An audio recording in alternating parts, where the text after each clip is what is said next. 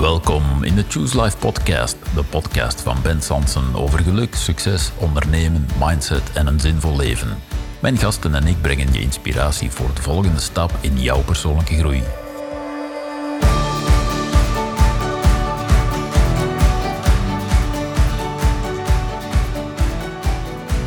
Welkom in deze episode, een epic story van Johan en Abelmaak.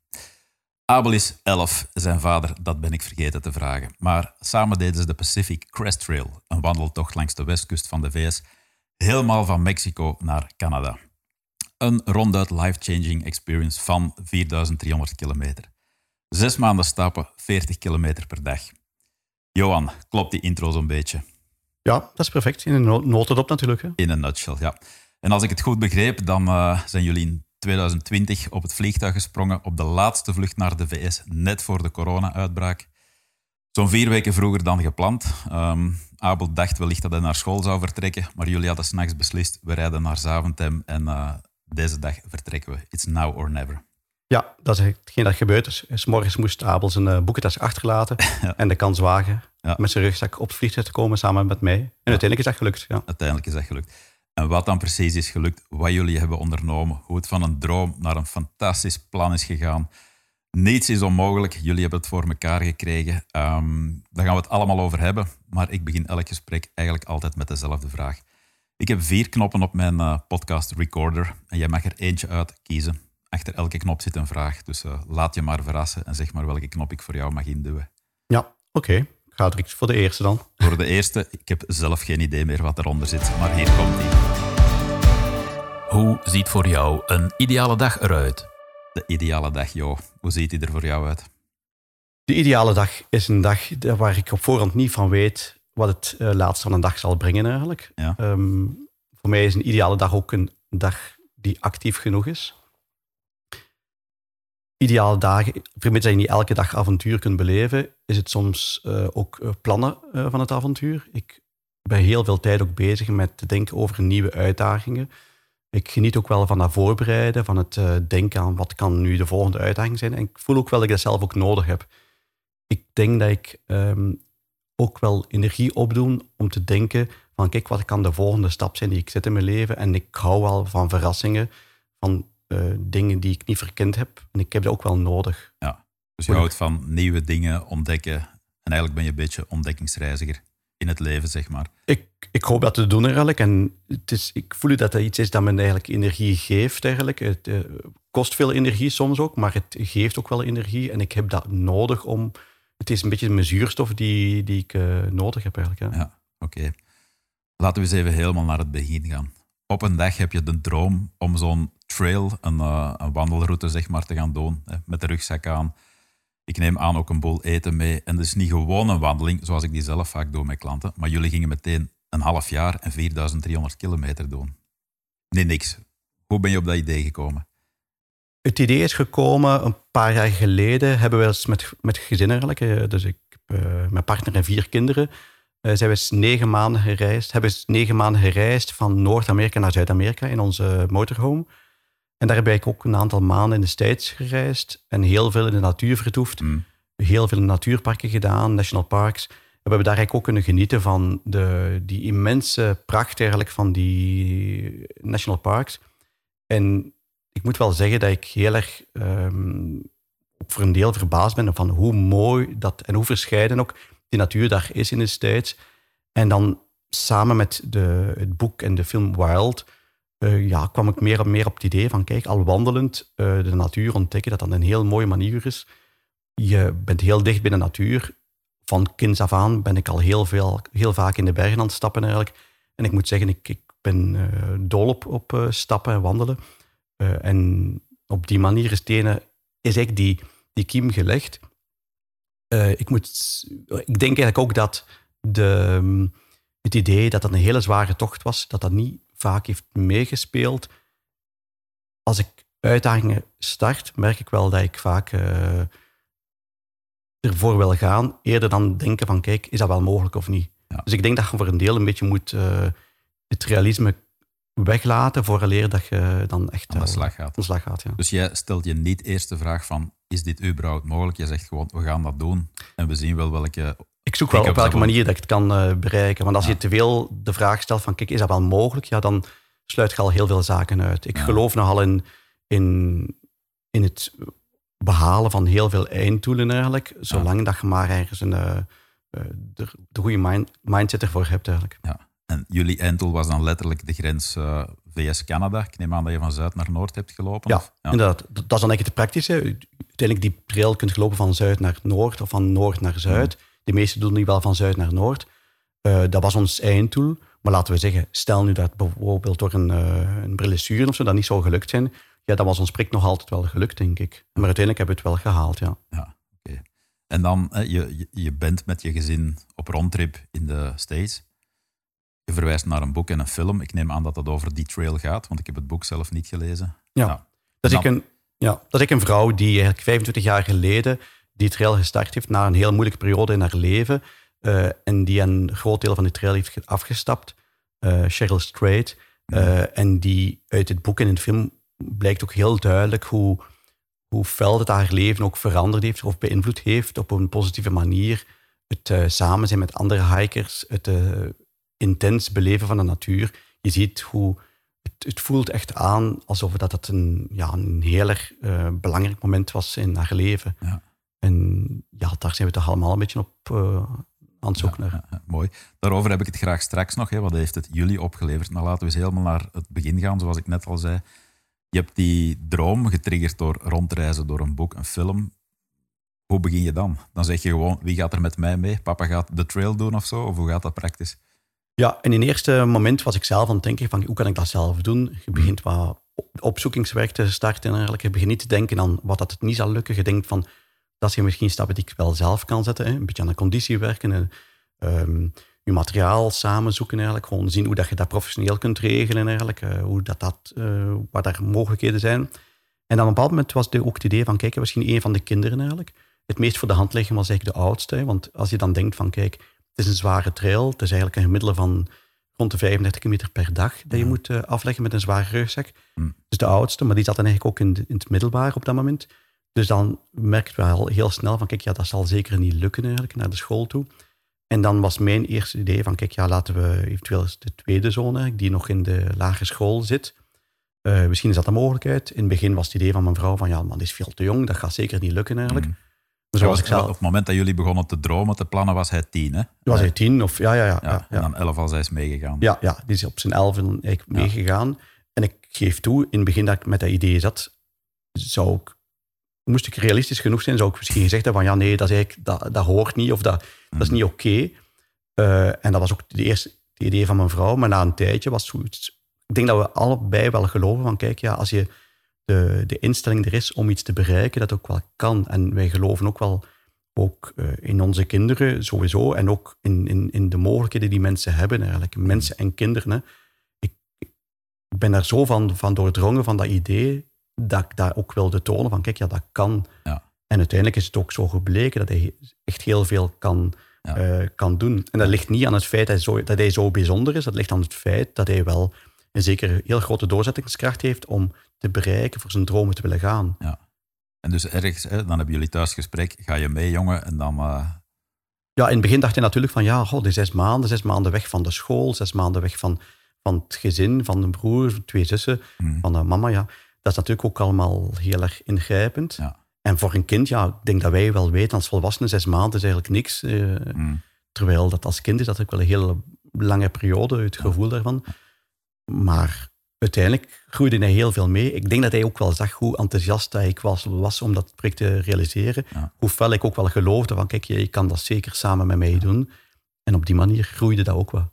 En is dat dan een groeiproces dat lineair gaat als in dan zijn we weg? Of heb je ook vaak, om het zo maar even te noemen, terugvalmomenten dat jij zegt, ja, moeten we dat wel doen?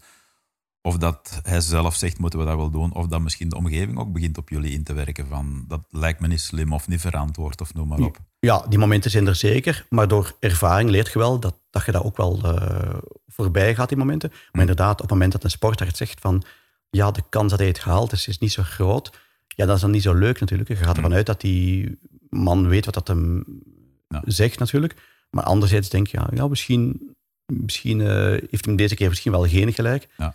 Uh, het feit van te denken aan het werk, hoe, hoe zullen we dat regelen? Dat was dus een zeker grote bekommernis. Ik, heb, ik werkte toen als innovatiecoördinator, maar uiteindelijk heb ik dat eens uh, laten vallen, een paar maanden, of ja, lange tijd vooraleer dat ik vertrok. En toen merkte je ook wel dat de directeur daar wel open voor stond, voor dat soort uitdagingen en dat soort avonturen. Dus in die zin was ik toen wel heel erg verrast. Ook met gezin, het idee dat je zes maanden weggaat van het uh, gezin wat je mm. elke dag in, mee samen bent, was ook natuurlijk een, een moeilijke stap. Mm. Dat is niet zo evident. Maar anderzijds geloof je, dan wel uh, geloof je wel dat je wel opnieuw sterker zult terugkomen en dat je dan uh, opnieuw weer alles de draad kunt opnemen. Ja. En hadden jullie dan op een, op een gegeven moment in die voorbereiding een soort go-no-go moment dat je zei van of heb je eigenlijk altijd aangenomen, we vertrekken, we gaan dat doen, klaar? Nee, ik denk dat de, de go-no-go was eigenlijk wel op het moment dat ik het, ik het gesprek heb gekregen uh, op mijn werk, waarbij dat men zei van, kijk ja, uh, het feit dat je zo lang kunt, uh, die maanden kunt verlof nemen, um, dat is eigenlijk vooral een probleem dat we qua organisatie moeten oplossen eigenlijk. Mhm. En in principe is dat wel een, iets moois dat je kunt doen. Ja, dat was eigenlijk voor mij van, kijk, in mijn geest, het moment van, kijk, ja, nu moeten we er echt wel voor gaan. Ja. En de rest is praktische voor, voorbereiding. De rest is eigenlijk, als op het moment dat je geest gezegd heeft van kijk, ik ga ervoor, de rest volgt vanzelf. Ja. Dus je zegt heel expliciet, mindset is everything. En dan Ja, zeker. hoe, fysieke voorbereiding, hoe, hoe pak je een rugzak in, hoe regel je het kinderen allemaal ter plaatse, De dat rest- volgt gewoon vanzelf. De rest zijn eigenlijk, ik ga niet zeggen details, maar de rest is eigenlijk een, een, een flow van opeenvolging van zaken die, die achteraf gezien vrij logisch zijn. Ja. Het is op het moment dat je beslist van ik ga ervoor, dat is het moeilijkste moment. Ik heb dat jaren geleden ook gezegd toen ik eh, met mijn vrouw eigenlijk, een, eh, dat is 15 jaar geleden nu, toen ik een jaar gereisd heb met haar rond de wereld met een rugzak. Het moeilijkste moment is niet je dingen achterlaten. Het moeilijkste moment is eigenlijk gewoon zeggen van kijk, ik ga ervoor. De tol die erbij hoort, zal ik erbij nemen, want die is er altijd. Hmm, En maar op het moment dat je dan beslist, ik ga ervoor, de rest is gewoon eh, bijzaak. ja, bijzaak of, of lost zichzelf wel op. En dan heb je rustig de tijd om een en ander voor te bereiden. En dan, als ik het goed heb begrepen, plannen jullie ergens om in april te vertrekken. En dan plots valt de wereld stil, corona. En zelfs het luchtruim ging dicht. Ja, dat was dus een eh, slapeloze nacht. Ehm, ja, half maart. Ik ben opgebleven tot twee uur s'nachts. Trump ging een, eh, een mededeling doen. Moet zeggen dat ik niet zoveel s'nachts ben opgestaan om een mededeling van Trump te horen. Maar deze keer dacht ik, als ik toch een, een, die, die, mo- ja. een persoonlijke interesse meer. Eh, en ja, wat dat een beetje zat aan te komen, ehm, werd nacht werd bewaard eigenlijk. Dat hij zei van, kijk, we gaan het luchtruim binnen de 48 uur sluiten. Ja. Ehm, er was ergens geen einddatum op voorgesteld. Dus eigenlijk was heel de nacht heb ik wakker gelegen, heb met mijn vrouw zitten praten van, kijk, ja, wat kunnen we doen? Mijn idee was eigenlijk nog van, kijk, het zal misschien nog wel zal misschien wel eh, lukken over een maand om nog te kunnen gaan. Ja. Eh, maar mijn vrouw zei ook al snel van ja, als dat nu dicht gaat, het luchtruim, die, die crisis, dat gaat niet zomaar opgelost geraken. Eh, misschien is het ook een mogelijkheid om eventueel nu al vroeger te vertrekken. Ja.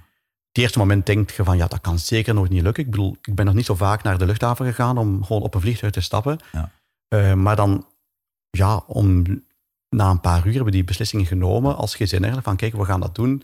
Abel, 's morgens die, om zeven uur was hij klaar eigenlijk om te vertrekken naar school.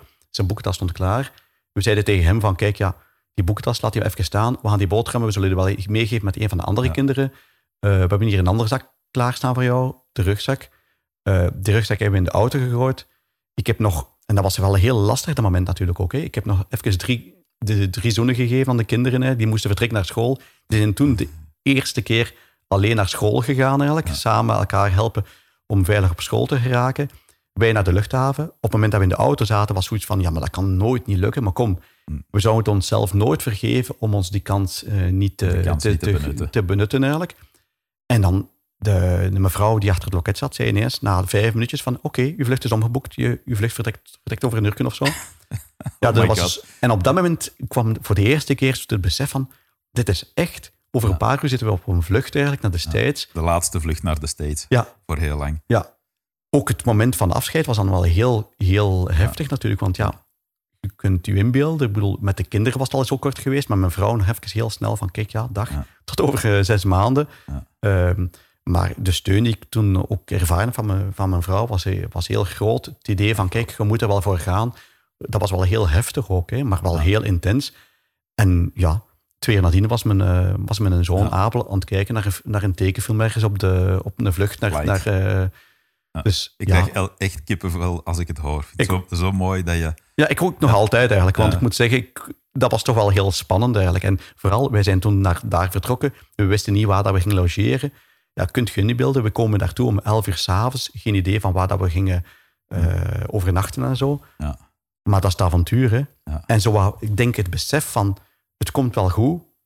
Dat is iets dat ik heb van vroeger veel avonturen te, mee te maken. Weet ik van, ja, uiteindelijk alles lost zichzelf op eigenlijk. E-, eigenlijk heb je een basisovertuiging, als ik het goed begrijp. Zo van, ik vertrouw erop dat we altijd een oplossing vinden, dat het altijd goed komt. Ja, ik denk dat de oplossing niet altijd is wat je zelf denkt. Vaak is er iets anders. Maar als je achteraf erop terugkijkt, ziet je wel dat je de oplossing ook wel een mooie oplossing is. En voor, voor jou ook wel voldoende is. Dus dat vind ik het mooie dat je ziet. Je kunt niet alles voorspellen, zeker niet. Maar alles valt ook wel goed. Ja. Dat wil niet zeggen dat er geen tegenslagen zijn. Je hebt ook tegenslagen nodig, denk ik, om, om ergens dingen soms ook anders te zien. Of je weet dat die er zijn. We hebben allemaal een leeftijd dat we weten van dat, dat, er, dat die er altijd zijn. Dus je kunt die maar beter ehm, ja, soms aanvaarden. Dat wil niet zeggen dat ik daar makkelijk mee heb. Hè. Ik uh, ben, uh, en dan kom je ginder aan, vier weken vroeger dan gepland. Ik weet een beetje hoe dat bij ons gaat. Hè. Zoals je weet ga ik ook met groepen naar Lapland. Ja. Um, in het begin van het seizoen hebben we vaak nog heel veel sneeuw. Nu ligt er zelfs nog veel sneeuw. Dus ik neem aan dat je ginder ook ineens met seizoensdingen moest afrekenen die je niet meteen gepland had. Ja, de bron al met een, uh, de eerste dagen waren we nog in, uh, dus gelogeerd in San Diego. En we gingen dus een paar dagen nadien starten. We hebben eigenlijk één of twee dagen nog gestart, omdat er een winterstorm was. Uh, maar op een bepaald moment zijn we dan toch gestart met onze tocht eigenlijk. Uh, we hadden ik heel veel voorbereiding gedaan voor de eerste woestijn. De woestijndeel bestaat eigenlijk ongeveer uit 700 mijl, dat is een goede 1000 kilometer. Enkel woestijn, extreme hitte als je start in april en in mei.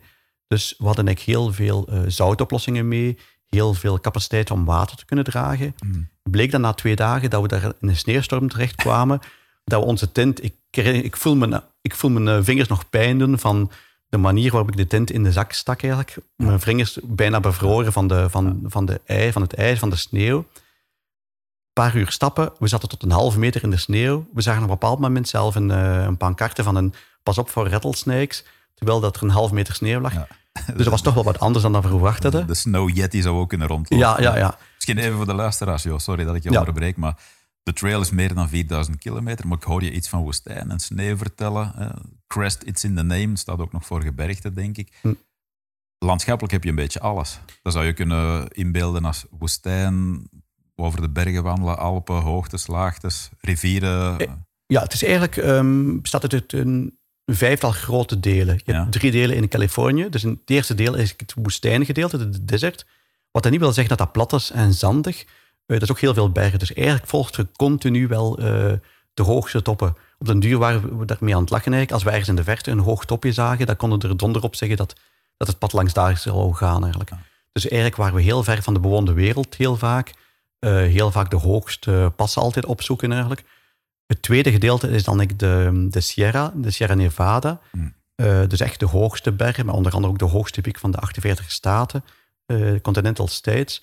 Uh, en dan het laatste gedeelte is Noord-Californië. Het laatste gedeelte in Californië dus. Uh, en dan heb je nog twee andere staten. Oregon is een stuk vlakker, uh, inderdaad. veel bosrijker ook. En dan opnieuw de hogere bergen in, in Washington. Dat zijn eigenlijk de vijf delen. En je hebt eigenlijk maar een timeframe van een zestal maanden om dat eigenlijk volledig te doen. Hoewel van het klimaat bedoel je? Ja, dat wil zeggen, als je te vroeg start, heb je te veel sneeuw in de Sierra, wat in ons geval het geval mhm. was. Dus wij zijn op een bepaald moment moeten springen naar Noord-Californië en dan terugkeren naar de Sierra Nevada, omwille van de sneeuw, te veel sneeuw in de Sierra Nevada. En als je dan eigenlijk te, te laat start op het seizoen, dan ben je eigenlijk pas uh, begin oktober op, uh, aan de Canadese grens, ja, waar je dan heel veel sneeuw. Ja. ja. Dus je moet eigenlijk uh, je 30, 35 kilometer gemiddeld halen eigenlijk om alles in dat time window te krijgen. Eigenlijk. Elke dag opnieuw, zonder rustdag, 30 kilometer ja. per dag. En de enige oplossing eigenlijk, gewoon niet tellen hoeveel dat je al gedaan hebt. Laat staan tellen hoeveel dat je nog moet doen, want dan lukt het zeker niet. Gewoon Wij, één stap en nog een stap en nog een stap. wij, All the way. wij verboden elkaar van te denken van hoe ver zitten we al en hoeveel kilometer hebben we al gedaan. Want dan, ja, dan komt je zo in zo'n dip dat het niet meer lukt eigenlijk. Wij, Dus- op, de, op den duur konden wij zelf niet bedenken van kijk, volgende week moeten we 150, eh 100, 150 mijl gedaan hebben. Nee, zelf dat is, is te, Ja. te moeilijk. Dus het doel, is, het doel is zo groot dat je jezelf echt verplicht om te focussen Ja. op die ene stap en de volgende en nadien. Eh, ons doel was elke dag, kijk, hier op de kaart heb je, heb je daar een campsite, waar dat, dat we een vlak plekje hebben. Ja. En in die buurt heb je een riviertje, daar gaan we naartoe vandaag. En al de rest telt niet. Ja. Dat is, En dan ben je op, je op pad met je elfjarige zoon. Ik heb zelf ook een kind van elf trouwens. Ik zie het hem nog niet doen. En dan bedoel ik mijn zoon. Maar die, als ik op zondag zeg gaan we wandelen, dan zegt hij al, moet dat. Ja, ik ik moet zeggen, hij, hij is wel sportief, hè, dus de, Ja. eh, dat is zeker wel het geval. En ik denk ook wel dat ik dacht van, dat kan wel lukken. Maar dat ligt misschien ook voor een deel aan mij. Ik denk dat ik ehm, misschien ook inderdaad niet realistisch genoeg ben om te denken van, eh, kan dat wel lukken? Ik, ik denk, als je denkt het kan lukken, dan zal het wel kunnen lukken. Maar Dat is tegelijk zeg je van, lekker naïef blijven. Ja, zeker. Ja. Ja. Ik hou van naïviteit. Ik, Ja. ik, ik, het spijtigste wat ik ooit verloren ben, is, is die, die naïviteit als kind. Dat is iets daar, dat ik denk veel volwassenen mee zitten eigenlijk. Dat, dat je weet dat je dat voor een deel maar moet achter je laten. Ja. Ik vind dat... ja, en de vraag is, moet dat inderdaad zo? Hè? Ah, Ik probeer dat zo weinig mogelijk te doen, maar Ja, ja, ik- ja. Was het voor je zoon dan een, eh, een, een grote uitdaging elke dag opnieuw? Begon niet te mopperen na kilometer zoveel? Of, eh, of hielden jullie elkaar een beetje op de rit? wij hielden zeker elkaar op de, op de, op de rit. En, en mopperen, dat deed hij soms wel eens. Hm. En ik was daar dan wel streng tegen. Dan zei ik ook van, ja kom, ja... Als hem dat te veel deed, dan zei ik van, kijk, Abel, nu is genoeg. Ik ga nu een half uur alleen gaan wandelen. En ik Ja. wandelde dan een half uur voor hem. Ik, of ik wandelde dan voor hem, dat hij niet meer kon praten met mij. Ja. En na, na een paar uur had hij ook wel door waar- waarom ik dat deed eigenlijk. Ik deed dat ten eerste omdat ik zelf ook de kracht nodig had. Ik zei zelf van, ja kijk Abel, als je zegt hoe lastig dat elk moment is, ik moet ook zelf mezelf naar boven krijgen op, op, op een nieuwe Mm. berghellingen. Ja. Maar hij deed dat ook wel met mij. Hè. Ja. Als hij soms voor was en ik kon niet meer, en ik begon ook zo erover te zeuren van, kijk, ja, het is nu zo warm. Ja. Dan zei ik, kom, kom papa, we moeten naar, Ja. naar voren rijden. We moeten vanavond, vanavond moeten we wel op die kampplek geraken. Hè. Op die manier gaan we er nooit geraken. Hè. Oude niet zagen. Ja, ja, zeker weten. Dus, dus, en Dus- ik vond het ook dus wel jullie hielden elkaar echt scherp om elke keer toch maar weer die grens te Ja, verleggen. en ik denk inderdaad, als we er geraakt zijn, is het dankzij elkaar. Maar niet vanuit een houding van, kijk, ik was, ik zou hem, ja, hij was even ondersteunend voor mij als, als, als, als eh, ik voor hem ook. En heb je dan veel last van die inner voice, die, die, zo, die stem die ligt te knagen van "Mm, het is nog ver en het gaat niet lukken en waarom ben ik hier? En, Soms, Ja. ja. Maar anderzijds, op het moment dat je dat gebeurt, hè, zijn soms uren op de tocht dat je denkt van, goh, waar ben ik mee bezig? Is dit echt wel plezant? Dus bijvo- bijvoorbeeld in Oregon, je hebt daar muggen. Ja, dat is on... Ja, je, ko- je komt uit Scandinavië, je, Mhm. je zit veel in Scandinavië. Maar ik moet zeggen, wat ik daar meegemaakt heb in Oregon, dat is onmogelijk. Dat is, dat is niet te harde. Je smeert je in met de... Ja, je hebt daar ook eh, in bepaalde zaken kunnen 100% date kopen. Iets dat dat hier al lang niet meer kan. dat bestaat niet. Ja. Eh, dus je moet je daar om de half uur insmeren met date. Dus je denkt van ja, wat, is het wat kan het meest kwaad? ja. Maar dus die, die muggen, die eten nu gewoon op. Hm. Ook eh, in de tent. Er zijn heel veel momenten geweest dat we dus niet konden buiten zitten, s'avonds gewoon, omwille van de muggen. Dat je naar binnen moet gaan, dat je de constant dat gezoom hoort. Dus was... In Oregon moesten wij heel veel kleren aandoen, gewoon omdat die door je t-shirt Ja, eh, ja, steken eigenlijk. Je doet je handschoenen aan, alles aan, muggennet natuurlijk, eh, boven je hoofd. Op dat moment heb je het heel lastig. Je denkt je ook van, dit is echt dit is niet meer plezant. Hè? Ja. Maar dan, als je dan s'avonds of als je de dag erna dan iets mooi vindt, eigenlijk, iets moois ziet, ja, dan is het ook wel weer rap vergeten. En op dat moment denk ik ook van, ja, wij zijn zo geprivilegeerd dat je dat kunt doen, dat je eigenlijk niet het recht hebt om erover te zeuren eigenlijk. Mm, mm, ja. Ik denk dat wij door ja, de mogelijkheden die we hebben eigenlijk, heel veel mensen kunnen daar enkel maar van dromen misschien in de wereld. Eh, Ja, en sommigen zien het misschien ook als nachtmerrie om zo'n tocht aan te vatten, maar dat, is, dat is een ander verhaal. Hoe, eh, hoe is het om het als vader en zoon samen te doen? Daar ben ik heel nieuwsgierig naar. ja, dat is intens. Ik denk dat ik ook wel een manier heb om om te gaan met de kinderen op een manier die misschien niet altijd heel even typisch is als, als ouder naar een kind toe. Eh, ik denk dat ze heel veel kunnen. Ik laat hen ook wel die zelfstandigheid of die verantwoordelijkheid om dat, eh, daar ook te realiseren. Ik ben denk ik veel eisend, omdat ik voor mezelf misschien veel dingen kan opleggen eigenlijk ook, en ik dat ook van hen verwacht. En ik merk ook wel soms dat als ze dan, als ze dan dingen, als ze dingen kunnen realiseren, dat ze ook wel blij mee zijn. Ja. Ik vind voor mezelf wel heel, ik ben heel blij als ik ergens iets, iets dat ik denk van op voorhand, van, kijk, dat zal misschien niet lukken. Als het dan lukt, dat geeft mij veel voldoening. En als ik dat bij hen ook zie, vind ik dat wel leuk. Dus zoals ik daarnet zei, ik kan met, met Abel, als ik met hem stap, was het niet zo direct dat ik als vader, als verantwoordelijke voor hem stapte ik. Ik was natuurlijk wel verantwoordelijk voor hem, Mhm. maar ik gaf hem evenveel verantwoordelijkheid als dat ik mezelf zou geven. Hij was verantwoordelijk voor het, soms het potje te koken, voor die bepaalde, ja, eh, dat deel van de tent op te zetten, voor dat deel van bagage te, eh, bij te houden. Ja. Dat is zijn verantwoordelijkheid. Ja. Net zoals ik mijn verantwoordelijkheden had. Mooi. Ja. Heel mooi verhaal. Ik neem aan dat je ook tegenslagen hebt gehad. Of uitdagingen die, eh, los van de muggen, die misschien Hm. heel lastig waren. grote tegenslagen. Goh, op een bepaald moment ben, ik eens, heb ik eens ons, ontstekingen gehad. Dan moest ik elke dag een paar pijnstillers slikken om erdoor te geraken. Vooral de schrik om te moeten stoppen was groot op dat moment. Ehm, ik had schrik dat ik een, een, een, blessure had opgelopen door te veel te stappen elke dag. Die niet zomaar overgaat door wat pijnstillers. Gelukkig is het dan anders eh, uitgevallen. Ja. Ehm, maar echt grote tegenslagen heb ik niet tegengekomen. Ik denk dat, als ik nu denk wat het meest lastige was, dan is het eigenlijk vooral het denken aan thuis, aan het thuisfront, eh, aan de kinderen, de vrouw, die ik eh, miste eigenlijk ook. Op het moment dat ik zelf ehm, voor mezelf dingen opnam of zo, of, of, of nadacht, kon ik soms al wenen aan het stappen zijn. Dat was dan momenten dat ik alleen aan het stappen was eigenlijk. Hm. Daar was ik aan het, soms ook aan het wenen van heimwee. Dat ik dacht van, oh, ik wil echt nu wel... Dit is nu voldoende. Eigenlijk Ja. daar was ik soms aan het denken van, ja, ik, ik heb nu al zoveel mooie zonsopgangen en zons, zonsondergangen te zien, Ja. gezien. En nu gaan Ja. we naar huis. Ja, nee, vooral dat ik dacht eigenlijk van, die, die 100 extra zonsopgangen, zonsondergangen, dat gaat nu toch het verschil niet maken. Maar natuurlijk dan de wil om op die Canadese grens te komen is ook wel zo groot dat je denkt van, kijk, die, die, die paar zonsopgangen of zonsondergangen meer zal het verschil niet maken. Om, we kunnen even goed maar tot het einde verder gaan natuurlijk. Ja. Maar die heimwee greep soms wel ja, fel aan natuurlijk. Hè. Ja. Maar ook voor mijn zoon. Ja. En ben je ook altijd alleen of, of reis je dan in een groep met andere mensen die, die dezelfde trail doen? Ja, je, je stapt vaak wel alleen, of dan in, in ons geval met tweeën. Maar het is wel zo dat je eh, vaak wel dezelfde hikers tegenkomt. Bij het kamperen soms. Soms, je zegt altijd, je kent elkaar bij, via de trailname. Eh, dus je zegt wel goeiedag altijd. Je, je kent elkaar. Je ziet elkaar via die Facebookgroepen. Die, eh, dus je weet wel waar dat andere mensen zijn. Je hoopt die soms tegen te komen. En op een onverwacht moment komt je die ook wel tegen. Tot op het einde van de trail eigenlijk. Sommige mensen gaan even van de trail, komen dan weer terug op een plek dat je niet verwacht eigenlijk. Dus je komt die wel tegen. En dat is eigenlijk een heel hechte community.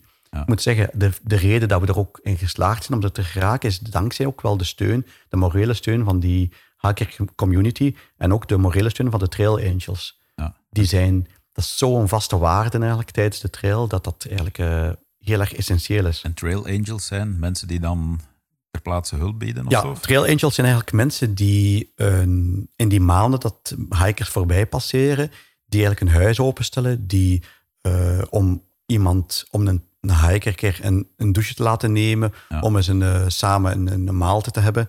Eh, trail angels geven ook soms komen op de trail om soms een keer een hamburger te geven, om soms eten klaar te maken. Maar je kunt, niet, je kunt niet beseffen hoe, hoe fel dat, dat aankomt, hoe, hoe mooi dat, dat van mensen is. Op een bepaald moment zijn er trail angels die, die klaar stonden met een tentje, met daar een hele eh, buiten barbecue. Met, mochten kiezen tussen pizza en, en, en, eh, en, en Ja. zelf veggie burgers of niet veggie burgers en dan dessert en allemaal. Dat, eh, het gerucht dat die er stonden was ineens voor heel de community was klaar. En dat was, iedereen was aan het stappen zoals, zoals zot om daar te geraken op Om een tijd. hamburger te scoren. Ja, ja, ja. Ja. Maar dan de, de dankbaarheid dat je hebt naar die mensen toe. En, en eigenlijk achteraf gezien zeggen zij, ja meneer, jullie geven ons zoveel. Ik weet niet wat ik hen gaf, maar ik denk dat wat dat hikers misschien die mensen eh, gave is misschien het idee dat je heel veel kunt realiseren door in te geloven. Ja. Ik denk dat dat voor mensen iets doet. Dat is toch hetgeen dat ik voel ook bij Trail Angels ook, dat ze, dat ze daar naar opkijken van kijk, die mensen proberen hun droom te realiseren En die doen het ook. en die doen het ook wel. Ja, ja. En ik, dat is iets dat ik ook wel graag zou kunnen delen. Van kijk, mensen, probeer, als je iets, een droom hebt, probeer, naar te, probeer je droom te definiëren. Denk niet, het zal niet lukken. Denk vooral, waar kan ik mijn droom wel realiseren? Hoe, Denk- hoe kan ik het voor elkaar krijgen? Ja, en zal die droom er exact hetzelfde uitzien als dat je misschien het eerste moment had? Misschien niet. Maar alsjeblieft, probeer je droom niet te parkeren. Er zijn altijd redenen.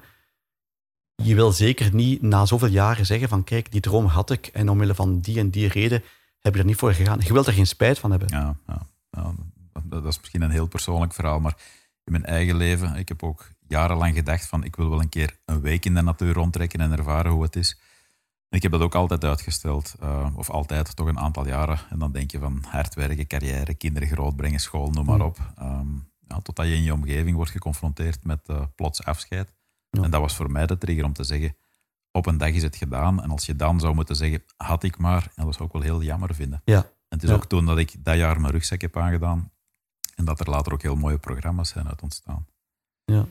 Trouwens, over de dood gesproken. Jullie hebben ook afscheid moeten nemen van iemand in de groep. In de community had ik begrepen. ja dat was ik een, eh, een heel fel moment. En zeker al zo in het begin van dit trail. Ik zei al dat we in het begin na twee dagen in, een, ehm, in de sneeuwstorm terechtgekomen waren. Ja. Toen zijn we eigenlijk eh, in een bergdorpje ergens, eh, hebben we toen een, ehm, een, een cabane kunnen, een, een, een, kamer kunnen huren.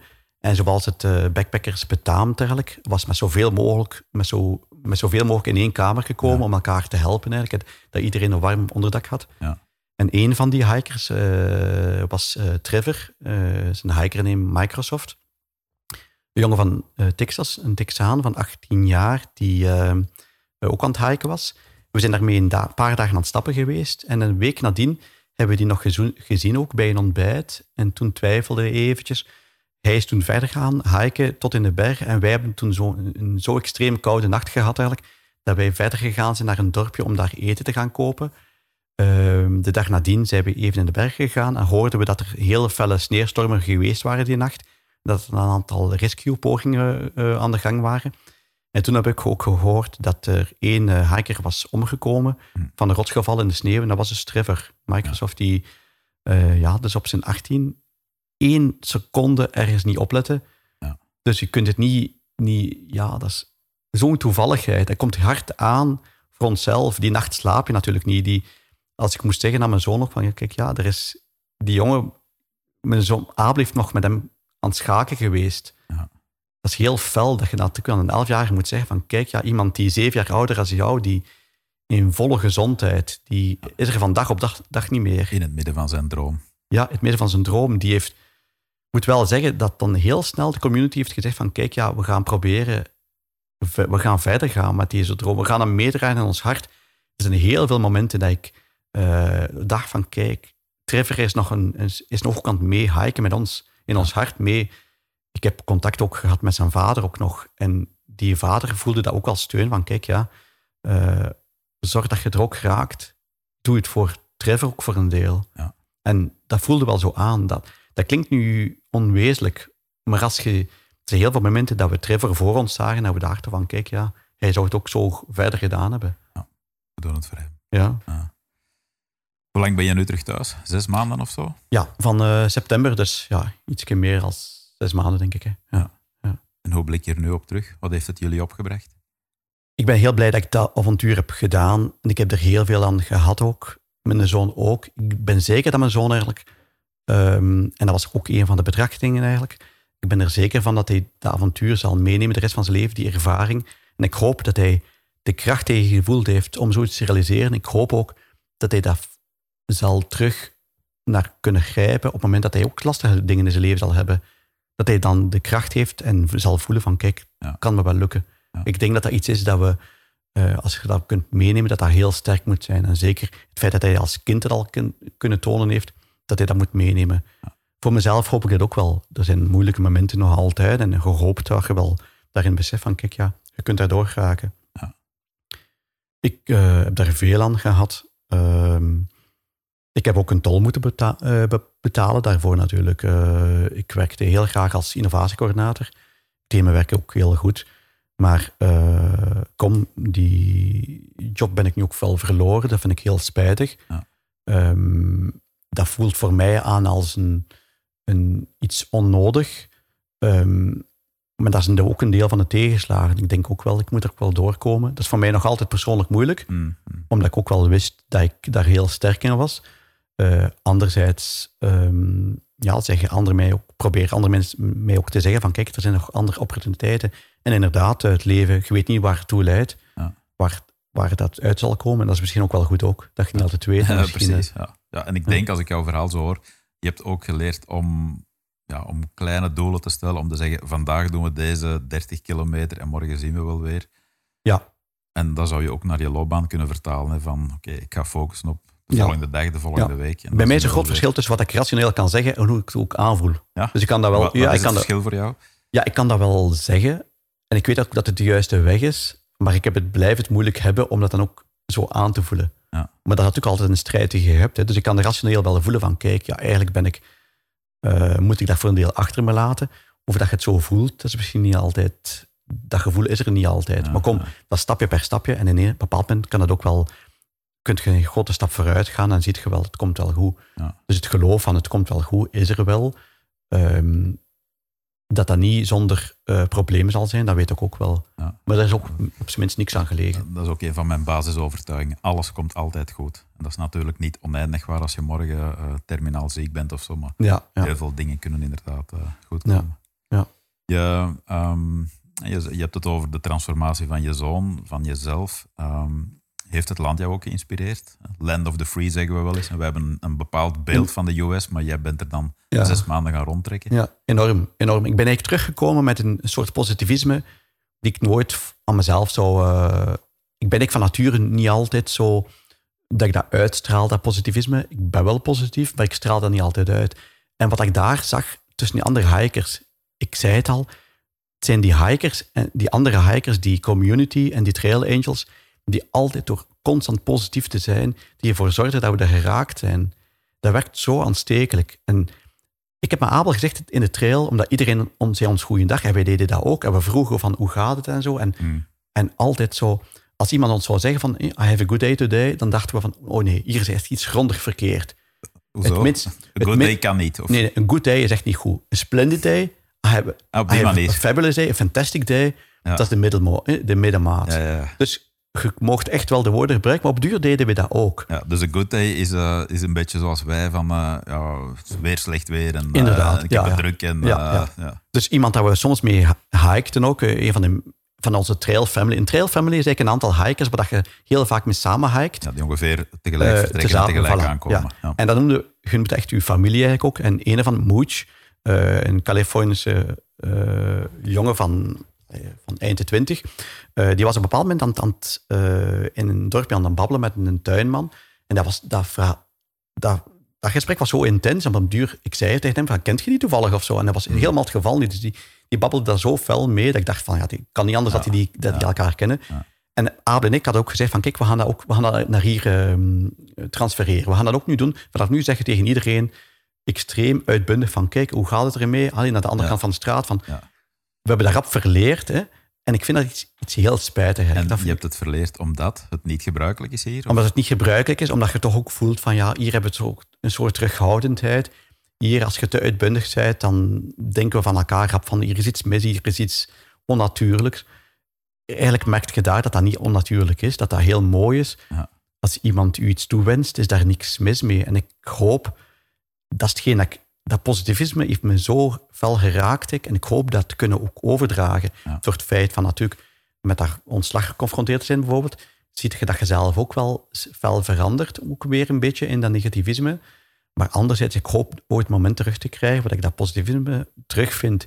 Ik hoop ook mijn verhaal ook te kunnen neerschrijven, dat dat positieve, positieve eruit komt. Ja. Ik heb zoveel verhalen meegemaakt van mensen gehoord die, die enorm intens zijn. En ik denk dat die kracht van mensen daar altijd eh, als één is naar boven terug komt. En heb je dan plannen om, omdat je zegt uh, neerschrijven, heb je dan plannen om echt een boek te gaan schrijven of zo? Want ik vind, ik vind jullie verhaal ongelooflijk Ik zou dat wel willen, ja. ja. ja ik zou dat wel willen eigenlijk. Ik, ik heb al uh, wat pogingen ondernomen. Het is soms moeilijk. Je moet daar in de goede momenten zitten. Je moet dat positivisme kunnen vasthouden. Hmm. Die verhalen van die mensen. Maar eentje eruit halen. Bijvoorbeeld, op een bepaald moment waren we aan het liften. En dat was een vrouw die, um, die stopte. We stonden eigenlijk aan een oprit van een, van een snelweg. Wat daar normaal niet mocht doen. Je mocht daar normaal niet liften, maar kom. Even, even vals spelen. Ja, ja. Allee, dus we dachten, als we niemand tegenkomen, geen politie tegenkomen, dan zal het wel goed zijn. Uh, en dan, die vrouw stopte en zei van, kijk, ik ben even naar buiten, want met al die corona en al daar binnen zitten, ik moest even rijden. Dus als, als ontspanning dacht hij van, ik ga een ritje maken. Dat gebeurt in de tijd. Hè. Dat doen we hier niet zo vaak, maar... Um, en we, we, vroegen, ja, we mogen mee. We moeten, moeten naar het noorden, we moeten eigenlijk wel een stuk verder weg, maar alles naar het noorden is goed voor ons. Ze zei, maar nou, waar moet je? Maar ik zeg, ja, het is al veel te ver. We moeten gewoon, alles naar het noorden is voor, voor ons goed. Ja, maar nou, waar moet je? Het is 200 mijl hiervan. Dus weet je wat, ik breng u naar daar. Hmm. Dus die heeft met ons dus vier uur gereden eigenlijk, gewoon op en af. Heeft hij ons daar afgezet eigenlijk. En die, dat verhaal van haar, die zei van, kijk, ik ben geboren in een van de reserve, ja, in een van de plaatsen van de Native Americans. Uh, mijn moeder is daar gestorven bij de geboorte. Ik ben toen geadopteerd eigenlijk door een familie in Zuid-Californië. Ik heb lang ook zelf in de gevangenis gezeten door een, een verslaving. Ik ben daar op een goede manier uitgekomen met het idee van, kijk, ik ga iets maken met mijn, met mijn leven dat ik nog heb eigenlijk. Die is nu zelf bezig met mensen helpen eigenlijk om die met de verslaving kampen eigenlijk. Ja, de, de onbaatzuchtigheid van, van dat verhaal, dat trof me zo fel. Het feit dat je dat soort verhalen hoort door gewoon twee uur samen in de auto te zitten, Mm. is heel fel, is heel intens. En ik vind dat fantastisch hoe dat iemand met misschien weinig kansen in het begin daar toch probeert daar het beste van te maken eigenlijk, en dan zoveel goed kan doen naar andere mensen. Ja. Ja, dat, ik vind dat te goed voor woorden bijna. Je, je glundert ook terwijl Ja. je erover over, eh, vertelt. Je bent nu terug. Je bent ook een beetje zoekende van wat is dan de volgende stap in mijn leven. Heb je door heel dat verhaal ook dingen die je wil delen, die de moeite zijn ook voor de luisteraar, om, om te inspireren? Dat je zegt, aan jullie verhaal sowieso is inspirerend, maar je zegt, ja, dat zijn toch wel levenslessen die ik hoop hier ook te kunnen uitdragen. Ik, ehm, ik, ik hoop te kunnen delen dat eigenlijk die, zoals ik al zei, die, die, die dromen die je hebt, dat je dat kunt realiseren. En dat er altijd wel een oplossing te vinden is uit moeilijke situatie. Ja. Persoonlijk is nu op dit moment een van de tegenslagen die we hebben, is, dat mijn vrouw eh, ziek is. Er is eh, kanker vastgesteld. Gelukkig is die niet uitgezaaid, maar dat geeft toch wel heel wat complicaties nu. Mm. Ik vind dat mijn vrouw heel sterk daarmee omgaat. Voor mij is dat een stuk moeilijker om daarmee om te gaan, van die onzekerheid. Die onzekerheid zal zeker nog jaren er zijn. Maar ik vind dat wel heel mooi hoe dat ze dat kan, heel sterk. En ik denk dat dat ons moet inspireren eigenlijk, om te denken van kijk, we maken er het beste ervan eigenlijk. Ik denk dat niet iedereen... ehm, iedereen verwerkt op een andere manier. En ik denk dat eh, verhalen waarbij dat je ziet dat mensen sterkte daaruit vinden, ik vind dat heel mooi en ik vind dat we dat moeten kunnen proberen eh, uit te dragen. Ik denk dat ook verhalen delen met elkaar, dat dat ook heel belangrijk kan zijn. Ik denk dat we in een samenleving zijn waar dat we eigenlijk de, het tonen van, tonen van zwakte of zwakke momenten, wat dat wij dan zwakke momenten noemen, hè, Mm, mm. dat we dat niet zo gewoon zijn. Ik denk dat er niks mis mee is. Ja. Eh, ik, ik denk dat we eigenlijk eh, daar soms een beetje verkeerd in zijn. Ik herinner me nu iets jaren geleden, toen dat we een jaar gereisd hebben voor de kinderen. Mijn vrouw eh, was op dat moment zwanger. We waren in India. We waren eigenlijk bij een gynaecoloog.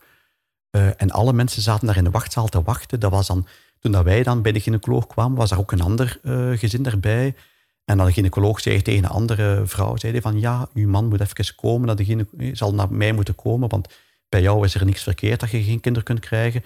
Uw man moet eens komen. Dat was hilariteit. Het was van, oh, er is iets, er is iets met die man. We moeten gewoon... mm. En op, op het eerste moment dachten we van, ja, dat is eigenlijk wel cru, hè. dus heel veel privacy was er niet. Maar anderzijds dachten we van, ja, eigenlijk is dat niet de manier hoe dat we ermee moeten omgaan. Ja. Als je geen kinder, als je kinderwens hebt en je kunt geen, er is ergens toch iets dat eh tegen zit. Zouden we dat niet beter delen met andere mensen, dat we dat heel lastig Ja, vinden? ja. Als je hier in het ziekenhuis zit, zit iedereen precies alsof dat we, dat we niks aan elkaar mogen zeggen. Als er iets tegenslaat, en eigenlijk hebben we niet allemaal op onze leeftijd dingen die heel veel tegenslagen, Mm, en dat delen we niet.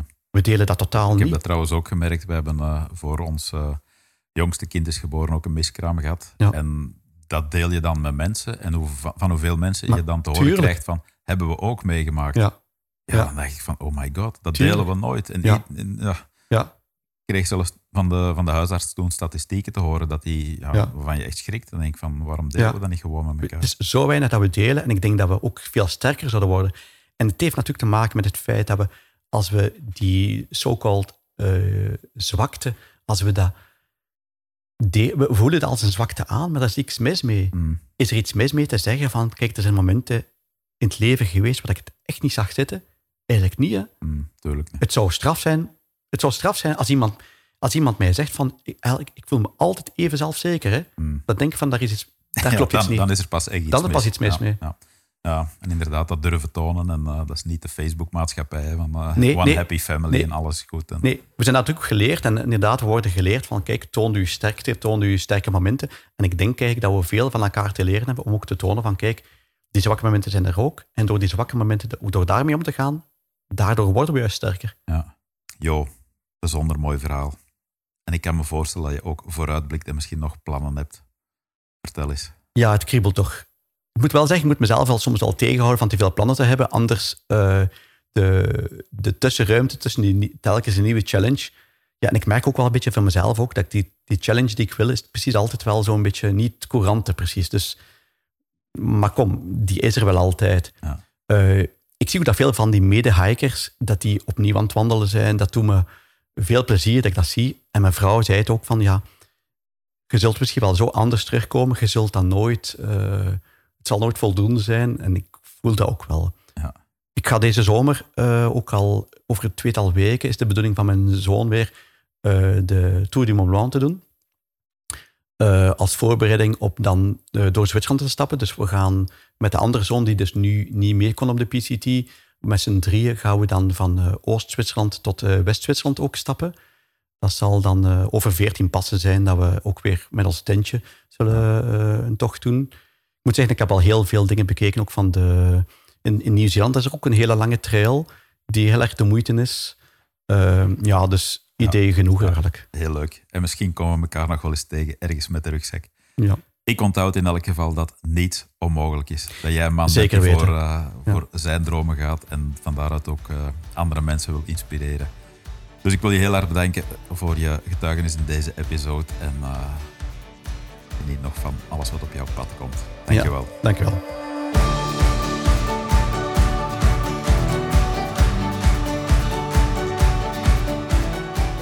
Voilà, niets is onmogelijk. Dat hoorde je in deze story.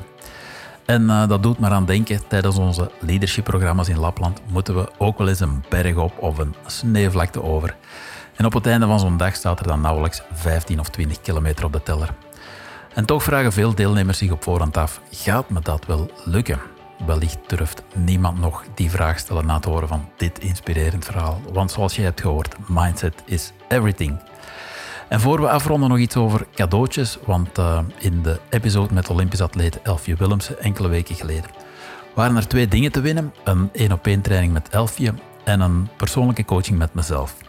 En daarvan maak ik graag nog de winnaars bekend. Dat zijn, eh, even kijken, Pieter Heijns en Geert Op de Week. Jullie ontvangen van ons een persoonlijke mail en dan is die afspraak zo ingepland. En de winnaars van het online programma Mediteren in Maatpak uit de daaropvolgende aflevering maak ik trouwens volgende keer bekend. En eh, gezien dit een tweewekelijkse podcast is, is dat op 31 augustus met andere woorden. Volgende keer draaien we trouwens de rollen om, want eh, dan worden mijn assistente Caroline en ik zelf geïnterviewd over waarom elke ondernemer een personal assistant moet hebben. Deze podcast komt eh, ook maar live dankzij haar bijvoorbeeld. Lieve luisteraar, fijn dat je er weer was. Doe vandaag nog iets wat deze dag alweer de moeite heeft gemaakt. Graag tot binnenkort en choose life.